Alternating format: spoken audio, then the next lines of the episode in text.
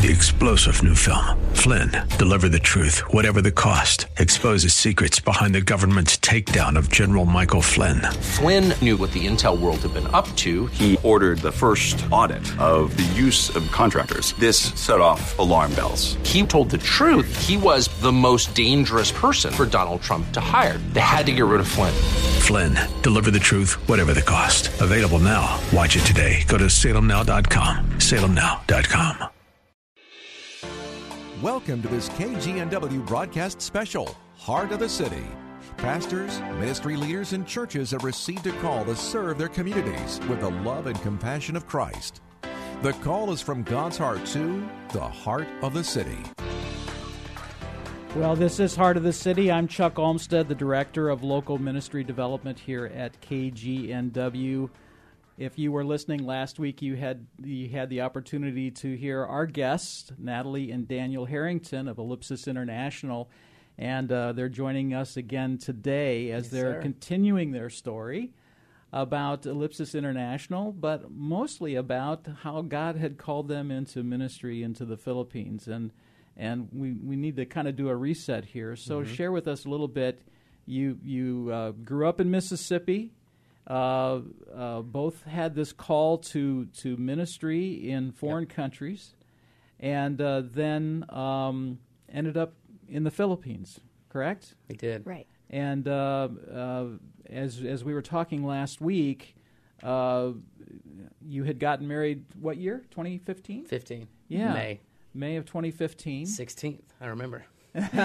Good man. Always, always remember that, Always. my friend. Always remember that. And uh, so you had been there in the Philippines for about how long a- after you'd gotten married? You'd, Six weeks. Six weeks. And so and so um, uh, during that time, uh, as you're you're developing your house and getting involved with just getting life set up, you had a major accident. Yep. So let's start right there and- Okay. and, tell us a little bit about that. So we had the accident on, on a moped, um, and it it was a, it was a holiday. It was like a four day weekend. So we were super excited. Um, we were driving into the city to get s- some lunch at this new place, and um, we were on the inside lane, and another guy in an SUV was on his inside lane. And um, you know they say that most accidents happen like really close to your house, um, and we had just pulled out of our um subdivision got going, and the guy, I guess, didn't didn't want to wait, you know, and he he turned left, and we didn't have time to stop, and we collided with him head on, and um, that put us in the hospital for five days, and um, then we went to Manila and did therapy for uh, like two and a half or three weeks um, because we couldn't fly, you know, medical stuff and all that Right. stuff. Um, and then so we find ourselves back at home on our parents' couch um, In Mississippi. In Mississippi, um, sweating. Uh, I think it was it was it was during uh, uh, the winter. Uh, no, the summer. August. August, yeah. So it was August- hot. It was hot. August in Mississippi. August in Mississippi.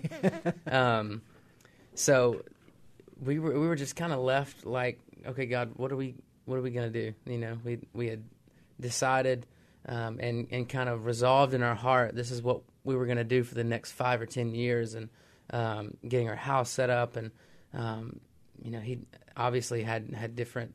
Uh, different plans for us. Yeah, yeah. And at that time, when you were in Manila, uh, Natalie, you uh, you were working for an, a different organization, right? You, you were working in ministry for uh, for another organization after this accident happened, correct? Right. And so came back home to recoup. And how long did that recovery process happen? Take. Well, it, the accident happened in August. Um, we had immediate surgeries, and then Daniel found another, you know, issue, I guess, with his ankle and had to have another surgery in December. So we were doing therapy up until December. Wow. And um, so we didn't get back to the Philippines for like almost eight months, Yeah. eight or nine months that we kind of were just out of the picture.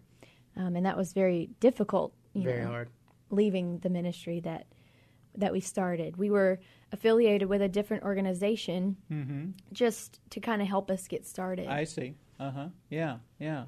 So you had mentioned last week that you were sitting here in Seattle when the Lord started to to encourage you as Yep. far as Ellipsis International. Mm-hmm. So We were- tell us about, tell us about that. Absolutely.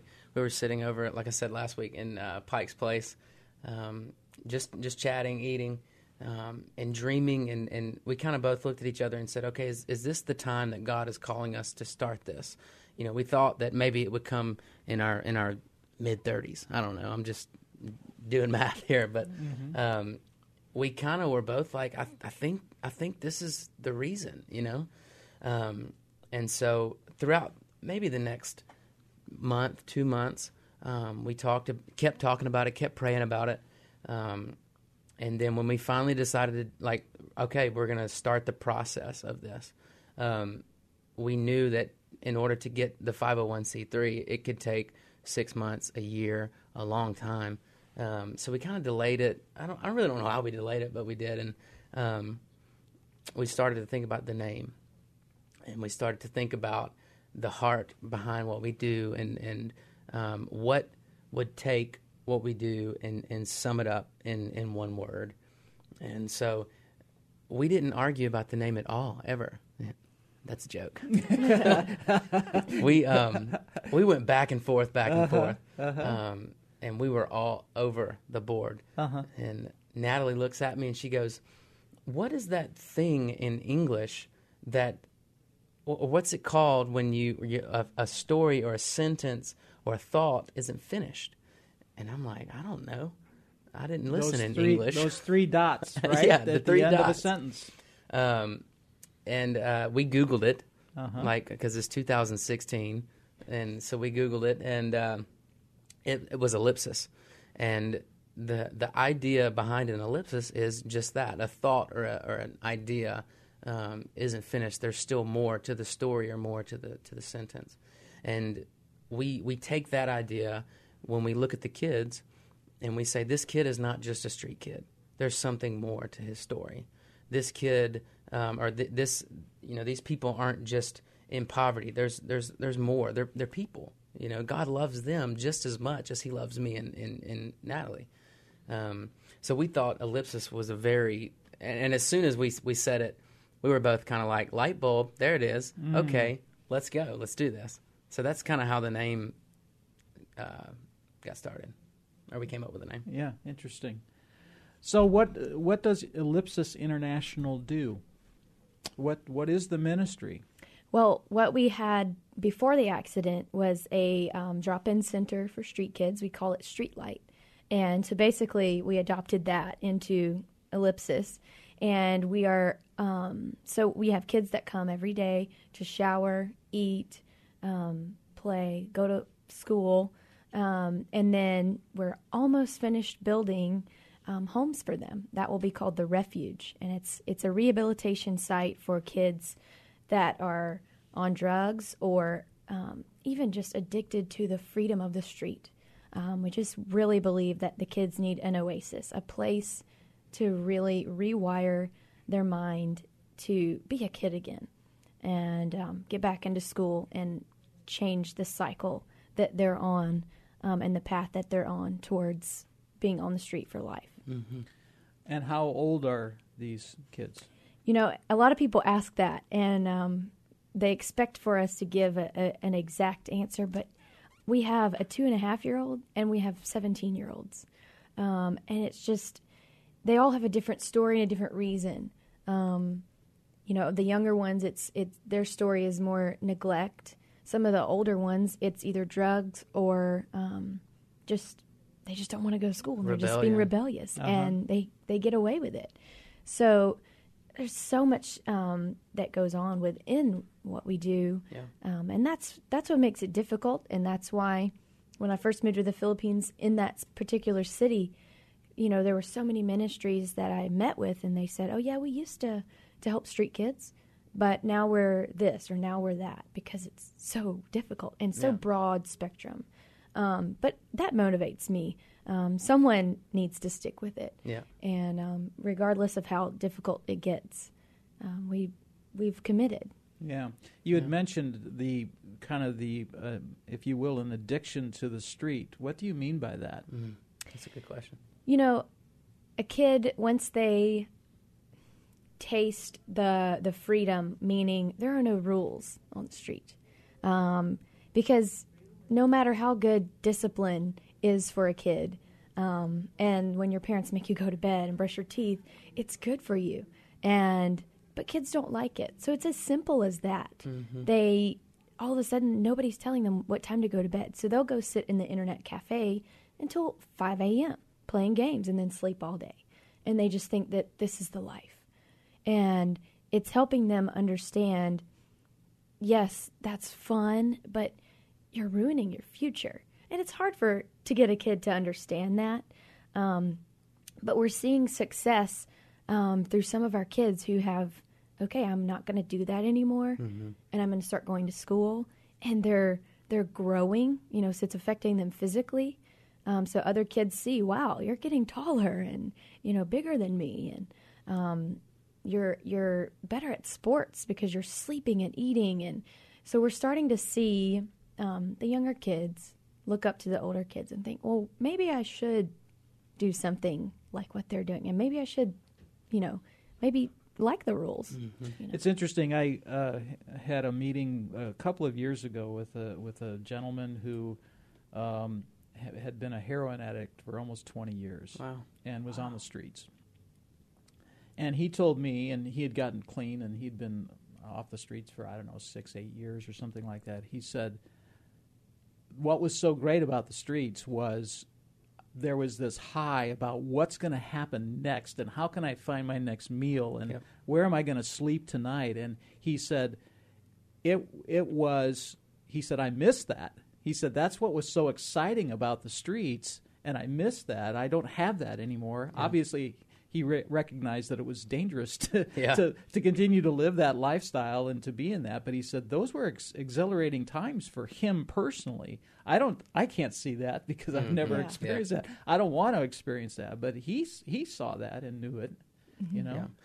I think one of the things that we want to try to do is is swoop in before the kids get to that point, mm-hmm. um, it because uh, the the age that these kids are at, it, I mean, they're they're forming habits that are going to last a lifetime, and so we want to to before that starts say, okay, you need some structure, you need um, you, you need to you need to, uh, I mean, you're you're you're seven, you don't need to stay out until three o'clock in the morning because you know my football coach he always used to say uh, nothing good happens after 12 mm-hmm. and that's I, I'm, I'm that's pretty accurate you know? It's true. and so we tell them obviously in, in their language nothing good happens after 12 go to bed. Go to bed you know? And that's why we're so excited about having these refuge homes so they can, they can completely get off the street and we want to make it in an, an oasis that um, is going to make them want to be there and uh, experience a, a real childhood you know? Tell me some stories. Tell me about some of the kids that Mm. you're working with right now. Um, the I guess this is he's the, one of the most common ones that comes to mind when people want to hear. Um, his name is Tomio, and um, he was 12 when I met him, 12 or 13, and uh, um, just you know, street kids are pretty wild in the street, not just with the things that you know that they experience, but the things that they do. It's just crazy sometimes, and um, Tomio was playing tag with his friends, running around the busy streets of this town that we're in, and um, gets hit by a taxi. And so I get a call uh, on a Sunday night. Um, I think I'd been to a movie or something, and you know, usually everything's fine on the weekends. But I got a call, and so I went to check on him, and he looked fine. I'm like, it's it doesn't seem that bad, you know. Maybe you're just being dramatic or whatever. So we bandaged him up and gave him some Advil, and um, he was fine. Well, he was still walking on it, limping a little. Honestly, like a couple of weeks went by, and I, as the swelling went down, I noticed, oh my goodness, like you, your leg is like not straight. it's kind I of an I think that there's a, a That's a break. Yeah. Um, but I couldn't. The day that it happened, I couldn't get any information. What exactly happened? Did you just kind of bump into the taxi, or did he actually? Like I, I didn't know. Looking back, I should have just taken him to the hospital anyway. Um, learned my lesson. But uh, you know, so he went from a, a life of the streets to being forced, kind of like our accident, being forced to kind of reevaluate some things. And um, he was the first child to live in our drop-in center, and um, you know, he had a cast, and he just thought that was the coolest thing. And you know, from then he's like, I think I want to be a doctor. And um, that's kind of the the way that we encourage our kids. Not, hey, you need to follow the rules because they're good for you. It's, hey, what do you want to be one day? And in order to get there, here's what you need to do. Do do some of these kids even have a vision for for the future? You know, I was in I was in Dominican Republic uh, a while back um, on a missions uh, Mm-hmm. excursion, and one of the things that the leaders said was that so many of the kids in, vil- in some of these poor villages had no vision Yep. or uh, thought about the future. That's yeah, that's so accurate. Uh, You know, Natalie tells a story a lot when she first asked the kids, um, yeah, "What do you want to be when you grow up?" They're like, "I don't, I don't know. I just want to, just want to eat lunch and eat dinner somewhere tonight." Like I'm, I'm not thinking that far ahead. And I think one of our and they may have no adults that are even challenging Oh well, Right. yeah, for that. because the adults are still in the same boat they are, because because it's it's generations uh, that, that just pass down that lifestyle, and um, we ha- what we haven't mentioned is we also work with the parents.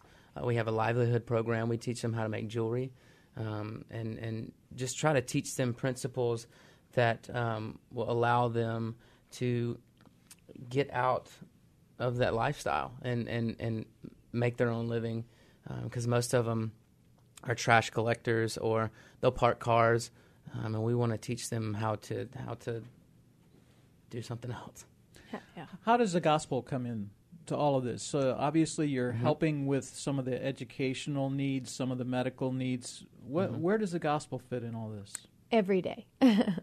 um, we, our teachers, all of our staff love the Lord, and they don't let a child walk through the door without knowing that we love the Lord and we love them, and um, trying to help them see how it it goes hand in hand. You know, we've noticed a lot of kids have heard about Jesus. Um, just you'll have street evangelists and um, people coming and feeding them and telling them Jesus loves them, but we're trying to show show that Jesus is constant um, by not meeting a temporary need, but being there long term. And um, you know, we do Bible studies. Um, our teachers do devotions before every class. yeah It's very it's it's everywhere all day. yeah yeah and we like she said we do bible studies and when i'm there i lead i lead the bible studies um, and in in the filipino language they have um, or they have a word what would you say kuya and kuya means older brother or, or mentor or just somebody older. Um, and we we try to place um, uh, kuyas in in their life to to give them discipleship and you know if they have a question um, about about Jesus or about just life stuff you know they we we, we send them to them. They, talk they talk with them. Um, and just they we try to have people that do life with them.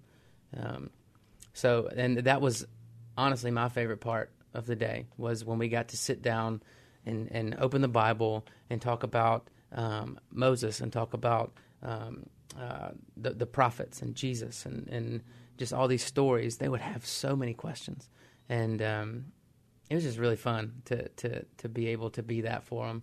Um, so that was my favorite part about it. Tell me another story. Another child, another teenager. Um, so there's a little boy, uh, just full of life, just just biggest biggest smile. Um, and when he came to us, I'm talking about Junjun. Um, yeah, um, when he came to us, um, he was just he was just very dirty, uh, very underweight. How old was he when he got there? Eleven. Eleven. but he looked like he was eight. Yeah, Really? and and that's the story of a lot of lot of kids. Um, but so Junjun very very um, just under underdeveloped, um, doesn't eat, doesn't sleep, um, and uh, he he gets to us, and I think he was there for 2 two years with us. Um, and his granddad, I believe, said, "Okay, I'm going to take him in." So he, his granddad lives in a different city, um, but for a while he was on the street because his parents neglected him, or yeah, and um, so um, he gets there. Um, we're two years, um, and then he disappears with his granddad um, for gosh six months. Comes back, has a full head of hair, has gained fifteen pounds, and he left with a very high voice. Came back talking like this, and I'm like, l- literally, I looked at him and was like, June, June, June, June Yeah. you know and um, he's in school now. Uh, he eats he sleeps he uh, he came to know the lord while he was with us. And um, you know that's it's just just one of the, the, the many stories that, that we could honestly go on for a long time about. Well, sure. Well, uh, and the name of your organization again is Ellipsis International. If if someone is listening to this program today and wants to partner with you in some way, can can they go to the Philippines and see? Do you organize trips for church groups or Absolutely. How, how does that work? we would love for people to come with us. Mm-hmm. It is so much fun. It's so encouraging. Like, you know, it, it'll change your life if you Mm-hmm. see what we've seen. Um, and it's all on our website. You can contact us through that, um, and you can partner with us there. It's ellipsisinternational.org, and that's E L L I P S I S. And we are going to take several trips um, throughout the next few years, and um, surely there's something that um, you can go with us on. Yeah. Yeah. Well, we've just got about three minutes left, and as I was um, uh, thinking about this, uh, Natalie, and I was I was listening to you tell your story, and I was thinking about on last week's program. You talked about as a twelve-year-old girl thinking about adoption, and how the Lord had placed that thought in your heart, and you really didn't know what that meant, but yet He had put it there. It was a real thing. Now, how many years later? You're how old are you now? 28. 28. So 14 years later, here's this reality of all of these kids. How does that feel? That's a, a loaded question. I know. That's why I asked it. People ask all the time, you know, we've been married for a year and a half, and they're like, Do you have any kids? I'm like, Well, yeah, we do. We have a lot. they they might look a little different than us, but we love them just like they're our own, and we do hope one day to to be able to bring some home with us as well and take care of them firsthand, and um, just praying for the right time and when God's going to open those doors. But um, we want every kid that comes in our program to feel like they've been adopted um, and to have a family. Yeah. Yep. Yeah. And um, and I'm really excited to see what the next 14 years are going to do, Yeah. and just your own, you know, you, the own maturation of, of your lives and your ministry, you know, and you're just starting, kind of starting out here, and but you see the progress that the Lord has brought you through, both of you, over the last 14 years, growing up in Yeah. in Mississippi, and now with this ministry and and as the Lord provides in 14 more years, what He's going Yeah. to do in your lives, it's going to be exciting. we're very excited Very. Ex- exactly. Well, if you want to know more about uh, Ellipsis International, you can go to ellipsisinternational.org and learn more about uh, Daniel and Natalie uh, Harrington and what they're doing. And you can see pictures of some of the kids and some of the ministries and how you can help and how to contact them. And uh, I want to thank you today for joining me. thank you so much for And, letting us um, be here Thank you. You know, I was thinking about uh, a scripture to end this off, and and uh, we were talking about um, not having a future or not dreaming about a future, which is something that's kind of not. Uh, we don't think about here in the U.S. because everybody talks about what you're going to do when you grow up. Yeah. But I was thinking about the scripture out of Jeremiah that says, "The Lord says, I know the plans that I have for you," says the Lord. They're plans for good and not for evil, to give you a future and a hope. And we want those for your kids over Yes. there in, in, in the Philippines and pray that the Lord will give um, mighty blessings for you in the coming days. That's right. thank yeah. you Thanks for joining me today. thank you Thank you. God bless.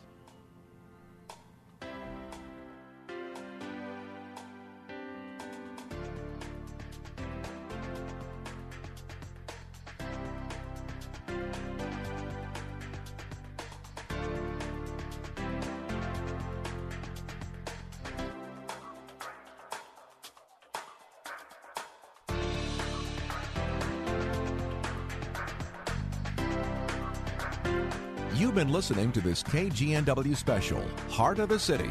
For more information about how your pastor or ministry can be featured on KGNW, call Chuck Olmstead at 206 269 6216 or go to kgnw.com. Three star general Michael J. Flynn, head of the Pentagon Intelligence Agency, knew all the government's dirty secrets. He was one of the most respected generals in the military. Flynn knew what the intel world had been up to. He understood its funding. He ordered the first audit of the use of contractors. This set off alarm bells. The explosive new documentary, Flynn, Deliver the Truth, Whatever the Cost, and covers the facts behind this scandal. Flynn told the truth. He was the most dangerous person for Donald Trump to hire. I find out the worst enemy that I'm going to face in my life is right here in America. They took my assessment and they wanted me to change it. And I was like, I'm not changing it. They had to get rid of Flynn.